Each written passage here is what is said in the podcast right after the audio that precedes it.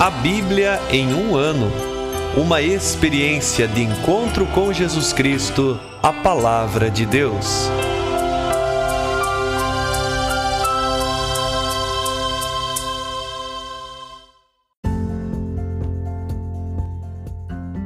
Olá, eu sou Yuri, seminarista da Diocese de Ponta Grossa, Paraná. Você está ouvindo o podcast A Bíblia em um Ano. Usando um plano de leitura cronológico, vamos ler a Bíblia inteira em 365 dias, descobrindo como a história da salvação se desdobra e se atualiza em nossas próprias vidas e na vida da Igreja. Estamos usando a Bíblia Católica com a tradução oficial da Conferência Nacional dos Bispos do Brasil. Você pode baixar o plano de leitura completo por meio de um link que você encontra na página do Instagram a bíblia.em um ano ou no facebook.com barra seminário pg. Inscreva-se nesse podcast por meio da plataforma que preferir para receber as notificações diárias dos novos episódios.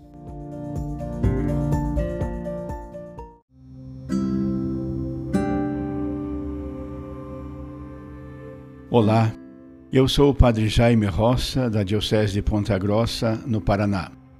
Antes de iniciarmos a leitura e a escuta dos textos bíblicos propostos para hoje, peçamos que, pela ação de Deus, a Sua palavra frutifique em nossas vidas. Em nome do Pai, do Filho e do Espírito Santo. Amém. Senhor, envia Teu Espírito Santo para que eu compreenda e acolha a Tua palavra que eu possa conhecer-te, amar-te, servir-te e louvar-te, a fim de que, pelo testemunho da tua palavra, todos te adorem. Faze, ó Deus, que pela leitura da tua palavra os pecadores se convertam, os justos perseverem na graça e todos consigamos a vida eterna. Por Cristo nosso Senhor. Amém.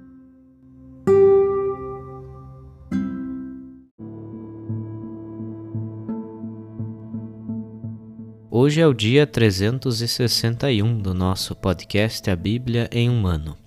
Leremos o livro do Apocalipse, do capítulo 8 ao capítulo 11. Leremos também a carta de São Paulo a Filemon.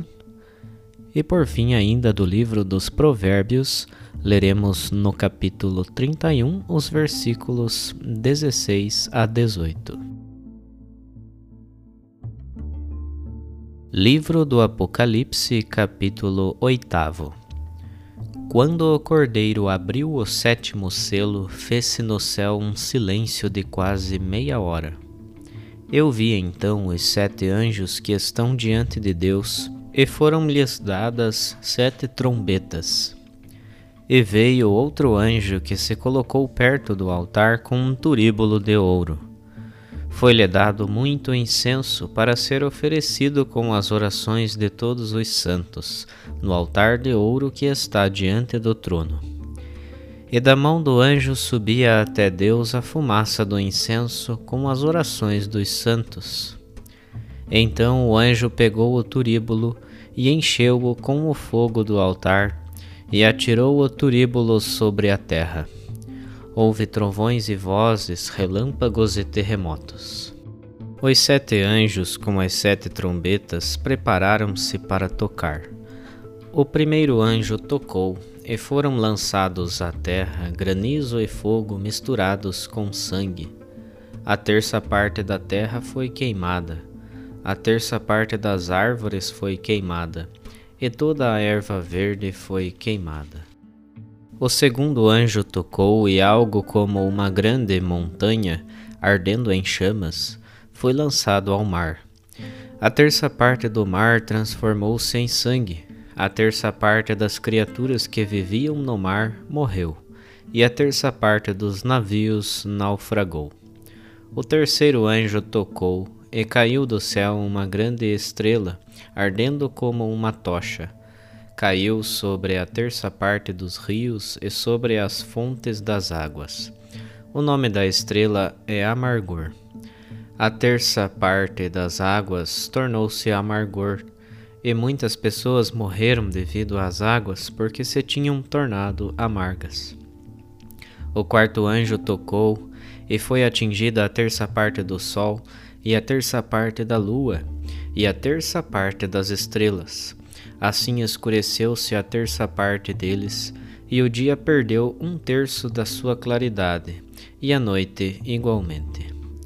Eu vi e ouvi uma águia que voava no alto do céu, proclamando com voz forte: Ai, ai, ai dos habitantes da terra por causa dos próximos toques de trombeta dos três anjos que devem ainda tocar.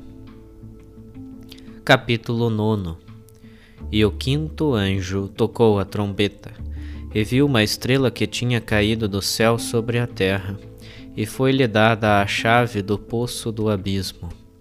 Ela abriu o poço do abismo, e do poço do abismo saiu fumaça, como a fumaça de uma grande fornalha. E o sol e o ar se escureceram por causa da fumaça que saía do poço. Da fumaça espalharam-se gafanhotos sobre a terra e receberam poder igual ao dos escorpiões da terra. Foi-lhes dito que não danificassem a vegetação da terra, nem as ervas, nem as árvores, mas somente as pessoas que não tivessem na fronte a marca do selo de Deus. Não lhes foi permitido matá-las, mas sim atormentá-las durante cinco meses e seu tormento era semelhante ao tormento da picada de um escorpião. Naqueles dias as pessoas procurarão a morte e não a encontrarão. Desejarão morrer, mas a morte fugirá delas.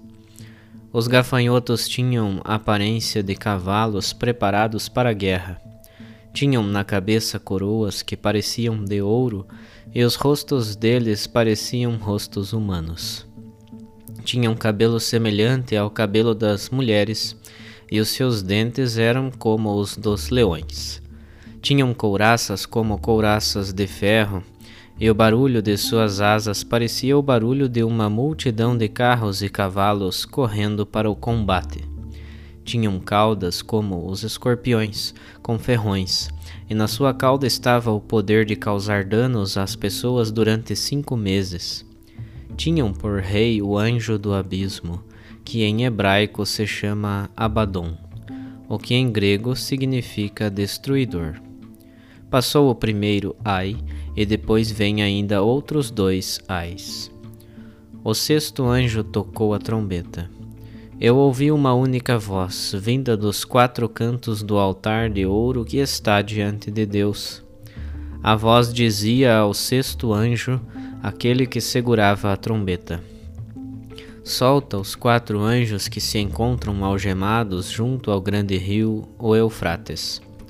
E foram soltos os quatro anjos que estavam com a hora, o dia, o mês e o ano marcados para matar a terça parte da humanidade. O número das tropas de cavalaria era de vinte mil miríades. Eu ouvi o seu número. E na minha visão eu vi os cavalos e os cavaleiros do seguinte modo: tinham couraças de fogo, jacinto e enxofre, e as cabeças dos cavalos pareciam cabeças de leões, e de suas bocas saía fogo, fumaça e enxofre. A terça parte da humanidade morreu por causa destas três pragas: o fogo, a fumaça e o enxofre que saíam das bocas dos cavalos. Com efeito, o poder desses cavalos estava na boca e na cauda. Suas caudas pareciam serpentes com cabeças, com as quais causavam dano. As demais pessoas, as que não morreram devido a estas pragas, mesmo assim não se arrependeram das obras de suas mãos. Não deixaram de adorar os demônios, os ídolos de ouro e de prata e de bronze, de pedra e de madeira, que não podem ver, nem ouvir, nem caminhar. Também não se arrependeram de seus homicídios, nem de suas magias, nem de sua prostituição, nem de seus roubos. Capítulo décimo Eu vi ainda outro anjo poderoso descer do céu, vestido com uma nuvem. Sobre sua cabeça estava o arco-íris, seu rosto era como o sol, e suas pernas pareciam colunas de fogo. Tinha na mão um livrinho aberto. Colocou o pé direito no mar e o esquerdo na terra, e gritou com voz forte, como um leão que ruge. Depois que gritou, os sete trovões ecoaram suas vozes. E depois que os sete trovões ecoaram, preparei-me para escrever. Mas ouvi uma voz do céu que me dizia: Guarda sob sigilo o que os sete trovões ecoaram. Não o ponhas por escrito. E o anjo que eu vi, de pé sobre o mar e a terra, levantou a mão direita ao céu e jurou, por aquele que vive pelos séculos dos séculos, e criou o céu e tudo o que nele existe, a terra e tudo o que nela existe, o mar e tudo o que nele existe. Não haverá mais tempo. Nos dias da voz do sétimo anjo, quando ele tocar a trombeta, estará consumado o mistério de Deus, conforme anunciou aos seus servos os profetas. Aquela mesma voz do céu que eu já tinha ouvido tornou a falar comigo. Vai, pega o livrinho aberto na mão do anjo que está de pé no mar e na terra. Eu fui até o anjo e pedi que me entregasse o livrinho. Ele me falou: Pega e devora. Será amargo no estômago, mas na tua boca será doce como o mel. Peguei da mão do anjo o livrinho e o devorei. Na boca era doce como mel, mas quando o engoli, meu estômago ficou amargo. Então me disseram: Deves profetizar ainda contra muitos povos e nações, línguas e reis. Capítulo 11 foi-me dada uma cana, semelhante a uma vara, com esta ordem: Levanta-te e tira as medidas do santuário de Deus, do altar e dos que nele estão em adoração, mas deixa fora o pátio externo do santuário. Não lhe tires as medidas, pois foi entregue às nações pagãs, e elas vão calcar aos pés a cidade santa durante quarenta e dois meses e darei às minhas duas testemunhas mil duzentos e sessenta dias para profetizarem, trajando vestes de luto. Essas duas testemunhas são as duas oliveiras e os dois candelabros que estão diante do Senhor da terra. Se alguém lhes quiser causar dano, sairá de suas bocas um fogo que devorará seus inimigos. Sim, se alguém lhes quiser causar dano, é assim que deverá morrer. Elas têm o poder de fechar o céu, de modo que não caia chuva alguma nos dias em que profetizarem, e têm o poder de transformar as águas em sangue, e sempre que o quiserem podem ferir a terra com todo tipo de praga. Quando elas terminarem o seu testemunho, a fera que sobe do abismo vai combater contra elas, as vencerá e as matará e os cadáveres das duas testemunhas ficarão expostos na praça da grande cidade que se chama simbolicamente Sodoma e Egito, e na qual também foi crucificado o Senhor delas. Gente de todos os povos, raças, línguas e nações verá seus cadáveres durante três dias e meio, e não se permitirá que seus corpos sejam sepultados.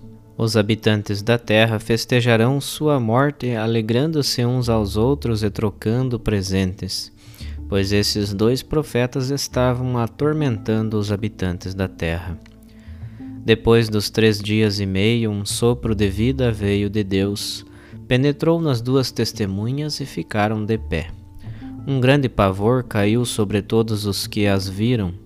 Ouviram então uma voz forte vinda do céu que lhes dizia: Subi para cá. Elas subiram ao céu na nuvem à vista dos seus inimigos.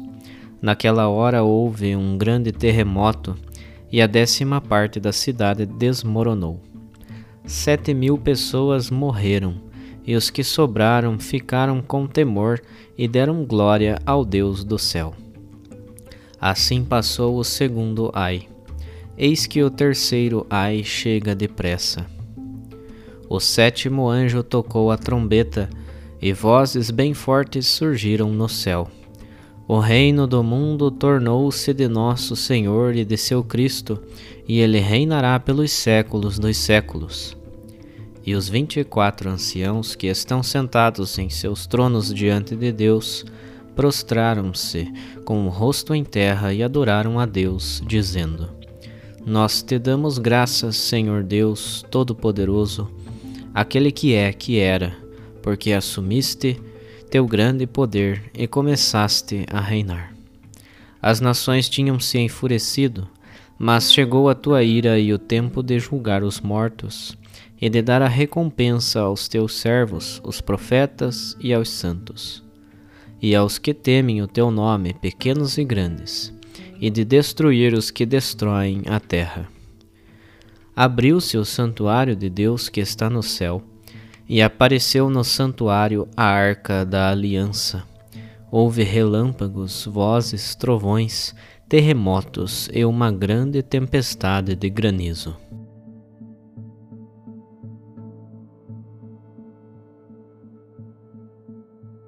Carta de São Paulo a Filemon Paulo, prisioneiro do Cristo Jesus, e o irmão Timóteo, ao amado Filemon, nosso colaborador, a irmã Ápia e a Arquipo, nosso companheiro de luta, e à igreja que se reúne em tua casa. A vós, graça e paz da parte de Deus, nosso Pai, e do Senhor Jesus Cristo. Dou continuamente graças a meu Deus, lembrando-me de ti em minhas orações. Ouço falar do teu amor e da fé que tens no Senhor Jesus e o amor para com todos os santos. Que a comunhão da tua fé seja eficaz no conhecimento de todo o bem que há entre nós por Cristo. De fato, tive grande alegria e consolação por causa do teu amor, porque por ti, irmão, foi reconfortado o coração dos santos. Por isso, embora em Cristo eu tenha grande liberdade para te ordenar o que deves fazer, prefiro apelar ao teu amor. Eu, Paulo, na condição de idoso e agora também prisioneiro de Cristo Jesus, faço-te um pedido em favor do meu filho Onésimo, a quem gerei na prisão. Outrora, ele te foi inútil mas agora ele é útil a ti e a mim. Eu o estou mandando de volta para ti. Ele é o meu próprio coração. Gostaria de retê-lo junto de mim para que em teu lugar ele me servisse, enquanto carrego estas correntes por causa do Evangelho. Não quis, porém, fazer nada sem o teu acordo, para que o teu benefício não pareça forçado e sim espontâneo. Talvez Onésimo tenha se afastado de ti por algum tempo, precisamente para que o recebas de volta para sempre. Agora, não mais como escravo, mas muito mais do que isto, como irmão querido, especialmente por mim e muito mais por ti, tanto na carne como no Senhor. Se, pois, me tens como companheiro, recebe-o como se fosse a mim mesmo e se ele te deu algum prejuízo ou te deve alguma coisa, põe na minha conta. Eu, Paulo, o escrevo de próprio punho, sou eu que pagarei. Isto para não te dizer que tu também tens uma dívida para comigo, a tua própria pessoa. Sim, irmão, que eu tire algum proveito de ti no Senhor. Reconforta-me em Cristo. Escrevo-te contando com a tua obediência e sabendo que farás ainda mais do que peço. Ao mesmo tempo, prepara-me também um alojamento, pois espero que, graças às vossas orações, vos serei restituído. Epáfras, meu companheiro de prisão em Cristo Jesus, te saúda. Igualmente Marcos, Aristarco, Demas e Lucas, meus colaboradores. A graça do Senhor Jesus Cristo esteja com o vosso espírito.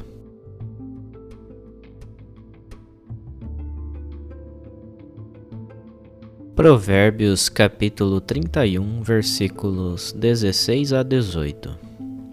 A mulher de valor examina um terreno e o compra, e com o ganho de suas mãos planta uma vinha Cinge a cintura com firmeza e redobra a força de seus braços.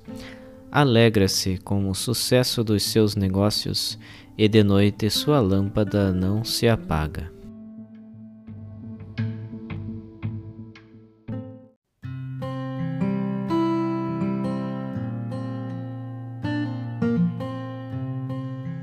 Olá, eu sou o Padre Rodrigo Ribas. Meditamos hoje os capítulos 8 a 11 do livro do Apocalipse. Damos início com a abertura do sétimo selo, uma nova sessão no livro chamada de Sessão das Trombetas. O toque da trombeta no livro tem sentido de anúncio, e nesse caso do Apocalipse, o anúncio do julgamento de Deus. Com a abertura do sétimo selo, a história da humanidade pode ser lida plenamente esta abertura é diferente, pois traz consigo o silêncio. Aqui aparece também o símbolo do turíbulo de ouro com incenso, mostrando que a oração dos fiéis é preciosa a Deus e agrada tanto que aceita os clamores. Prova disso é o turíbulo jogado sobre a terra, gerando quatro abalos. O quatro também é sinal de totalidade. Os abalos são os modos de dizer que Deus está atento e que responde ao clamor. O julgamento de Deus é universal e isso está presente nos quatro primeiros toques da trombeta. A terra, o mar, os rios, fontes, sol representam todo o universo. Contudo, há aqueles que salvam, pois eh, só são atingidas a terça parte. Depois desses quatro primeiros toques, tendo por protagonista o anjo, os três próximos são precedidos por uma águia, no ponto mais alto do céu, sinal de que esse anúncio será ouvido por todos. A águia então anuncia que os anjos irão tocar a trombeta na sequência. A estrela caída na terra é sinal do mal presente e o abismo lembra o poder opressor que, se liberado, invade a sociedade, representado aqui na sociedade. Da fumaça saem gafanhotos, acompanhados de sinais negativos, mas só contra os injustos.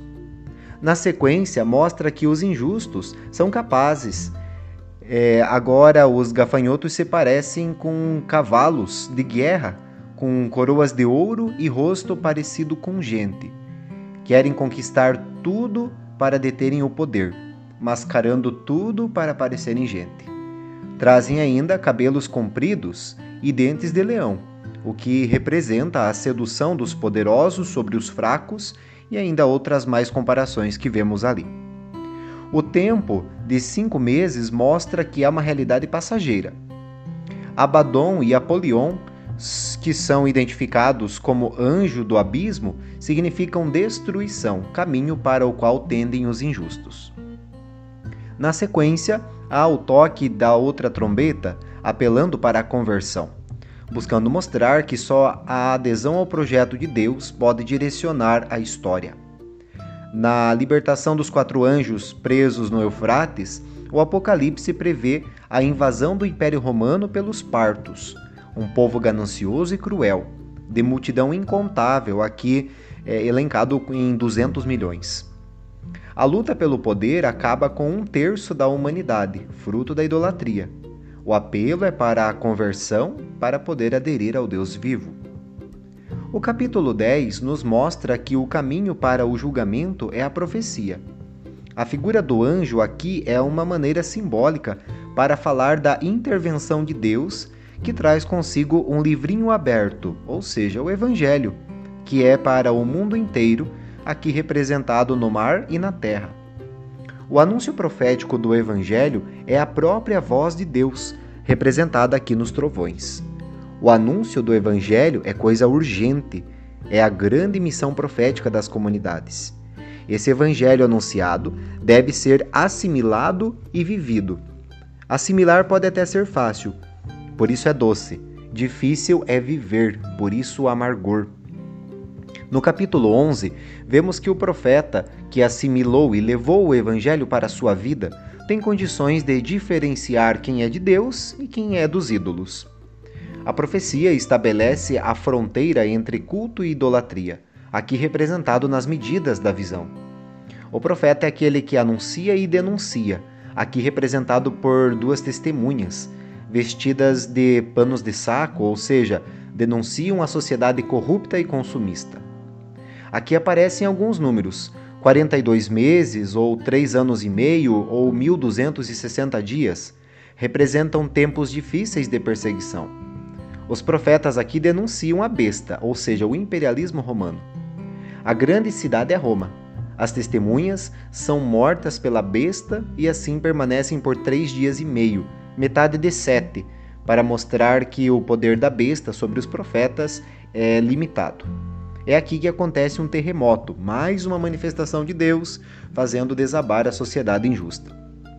Na sequência, temos a sétima trombeta iniciando a sessão dos três sinais, que vai agora até o capítulo 16. Nós estamos agora no centro do livro, que é o conflito entre a profecia e a sociedade fundada na injustiça. Aqui no capítulo 11 nós temos apenas uma introdução aos três sinais. A sétima trombeta anuncia que a profecia gera o reinado de Deus na história, acontecendo uma nova aliança entre Deus e a humanidade manifestado na visão da Arca da Aliança. Ouvimos também a carta de São Paulo a Filemon, concluindo aqui os escritos de Paulo. É a mais curta dentre as cartas de Paulo escrita com Timóteo. Carta com dimensão eclesial destinada à comunidade que se reúne na casa de Filemon, senhor de um escravo chamado Onésimo e colaborador de Paulo. É uma carta escrita da prisão e, como Paulo se denomina velho, talvez se trate da prisão em Éfeso entre os anos de 55 e 56, ou em Cesareia entre 58 e 60, ou ainda em Roma entre 59 e 60.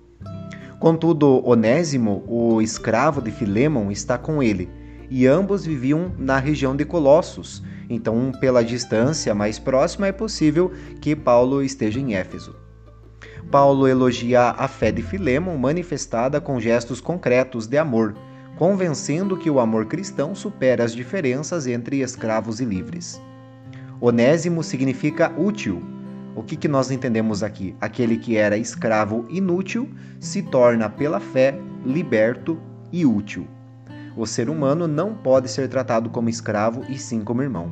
O Evangelho derruba as diferenças e quebra a escravidão.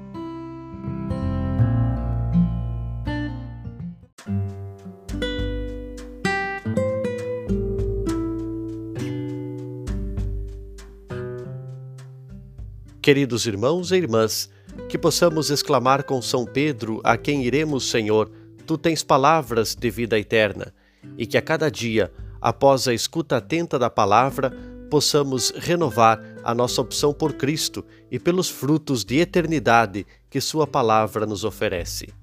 Quem vos fala é o Padre Hélio Guimarães, da Diocese de Ponta Grossa, no Paraná. Oremos. Ó Deus que unis os corações dos vossos fiéis num só desejo, Dai ao vosso povo amar o que ordenais e esperar o que prometeis, para que na instabilidade deste mundo fixemos os nossos corações onde se encontram as verdadeiras alegrias. E abençoe-vos o Deus Todo-Poderoso, Pai, Filho e Espírito Santo. Amém.